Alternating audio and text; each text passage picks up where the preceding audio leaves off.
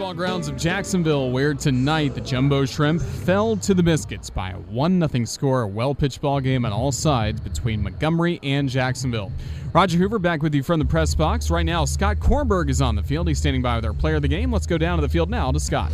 Thank you so much, Roger. Curtis Taylor is joining us down on the field right now. And uh, Curtis, an interesting situation coming in. You're preparing in the bullpen. It's a tie game. Anything shift in your focus once Montgomery takes the lead? Um, you know, not really. Only shift would have been if we got two runs, because then I'm pretty much my goal is like throw strikes, see how far they can hit it to get the, if you, got a two run lead. But no tie game, one run lead, pretty much the same thing. Just just be be good out there, get everybody out. You know, your pitching coach comes over to you right after the game. What does he say to you? Um, I've been working on a slider. You know, my, my fastball plays pretty well, but I just need to, to get to the next level. I got to work on throwing a slider a little bit more. And uh, I only threw one today, which isn't, isn't the goal, but, you know, uh, no runs, no hits, so, you know, we'll take it.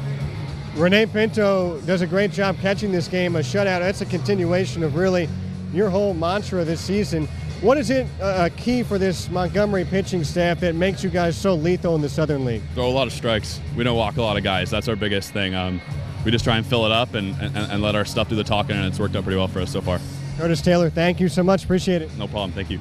Back up to you, Roger.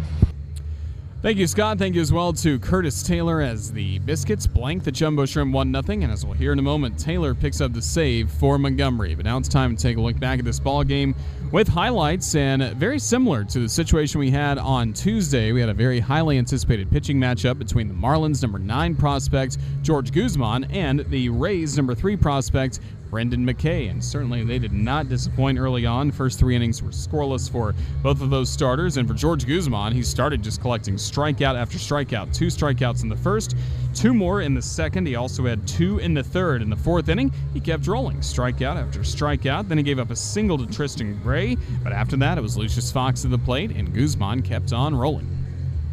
No score in the fourth. Guzman ready at the belt. Holds, kicks, fires. Swing and a miss. Uh, a high fastball at 98 miles per hour. Strike three.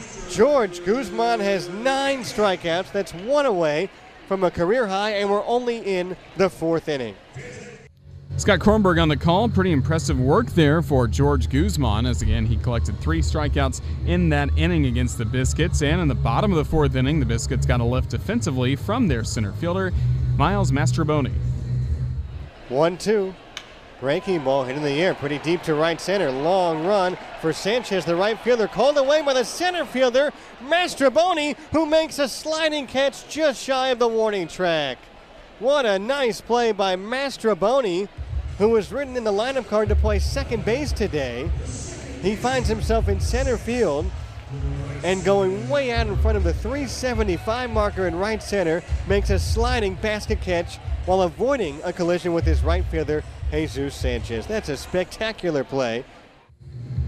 One of many that we had tonight. This was really well played pitching and defense on both sides. No errors in this ball game. Mastrobuoni's catch there was a big one for the Biscuits. George Guzman in the fifth inning kept on rolling. He did not get any strikeouts in that inning, but with one out in the sixth inning, it was Dalton Kelly at the plate. He had already struck him out twice, and Guzman would once again win the battle against Kelly and then pick up a milestone. 2 2 from Guzman.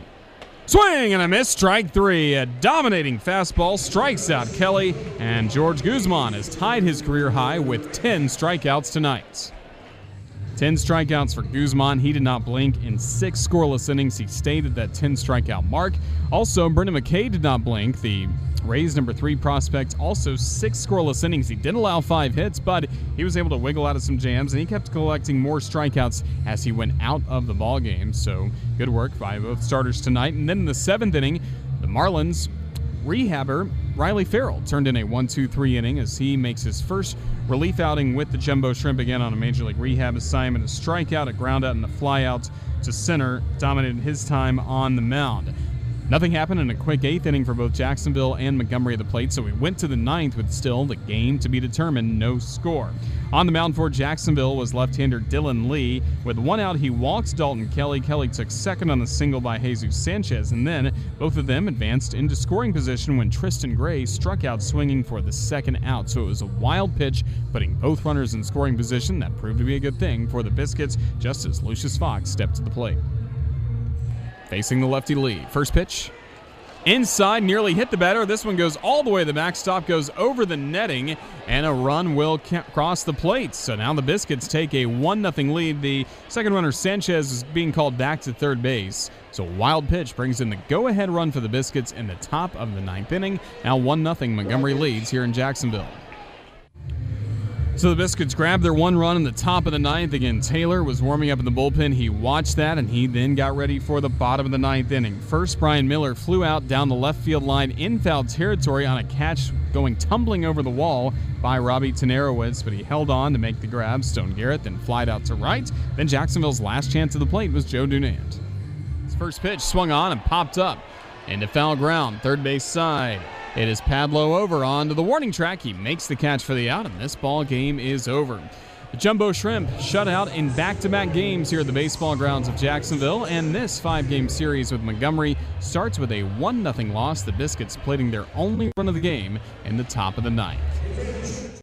That certainly was the difference as Montgomery wins. The Biscuits first place in the North Division now 26 and 14 this season with the win. The loss for the Jumbo Shrimp now Jacksonville a season low 13 games under 500 as Jacksonville drops to 14 and 27. And of the 27 losses, 12 have been shutout losses by the Jumbo Shrimp. Looking at the final box score for today's game, the Biscuits hits no errors. Montgomery left six men on base in the contest. Also, the Biscuits 0 for 6, batting with runners in scoring position. Then for the Jumbo Shrimp, no runs, five hits, no errors. Jacksonville left four men on base. Jacksonville 0 for 2, batting with runners in scoring position. Outstanding no decisions by Guzman and McKay, the starters this game, decided by the bullpen. Benton Moss picks up the win with his two scoreless innings. He's now 2 0 for the Biscuits. The save by Curtis Taylor with a 1 2 3 ninth. And then the loss went to Jacksonville's Dylan Lee, who allowed the lone run to score in the top of the ninth inning. And the only scoring play came off a wild pitch from Lee that brought home Dalton Kelly, who originally got third on a wild pitch. Time of the ball game, a quick 2 hours 19 minutes. Was played in front of a thirsty Thursday presented by Budweiser crowd of 5,605 fans here at the baseball grounds of Jacksonville.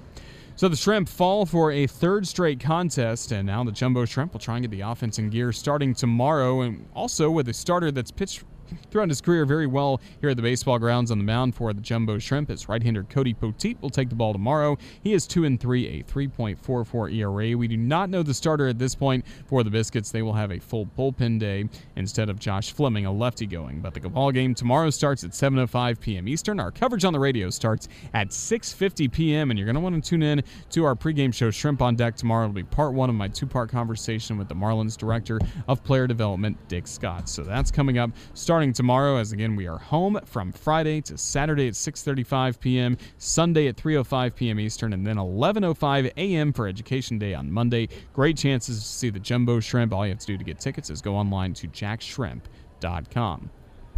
Got to say a big thank you to our team at Firebirds. Our friends at Firebirds provided today's front office and press box meal. What happens when you feel like a burger and everyone else wants steak? Come to Firebird's Wood Fire Grill where the flavor's deep and the choice is wide. But just make sure to get the lobster spinach queso, a dish no one can resist. Firebirds, Town Center Parkway, across from the St. John's Town Center. We thank them for feeding us tonight. Thank you as well to the Montgomery Biscuits for their help in getting prepared for this ball game, especially to their head broadcaster and head media relations representative, Chris Adams Wall. Thanks to our crew upstairs at the press box. Our public address announcer is Tom Norton. Our official scorer is Jason Eliopoulos, and the creative services manager for the Jumbo Shrimp is Brian Deletry. He manages our video board out in left field. All the fine camera shots you see on the video board plus online on MILB.tv are courtesy of David Sheldorf and his select media crew. Thanks as well to our crew on the radio, producer extraordinaire Roland Stam back at our sunny 102.3 studios. Thanks to Roland for his fine work and former partner Scott Kornberg. He is back upstairs here in the radio booth and he's set to go with our post-game show, Shrimp Wrap, in just a few moments. For everybody with the Jacksonville Jumbo Shrimp and the Jumbo Shrimp Network, this is Roger Hoover saying thank you for listening to Jumbo Shrimp Baseball as part of your Thursday. Again, the final score, the Biscuits won and the Jumbo Shrimp nothing. Until tomorrow, have a safe rest for Thursday. So long, everyone.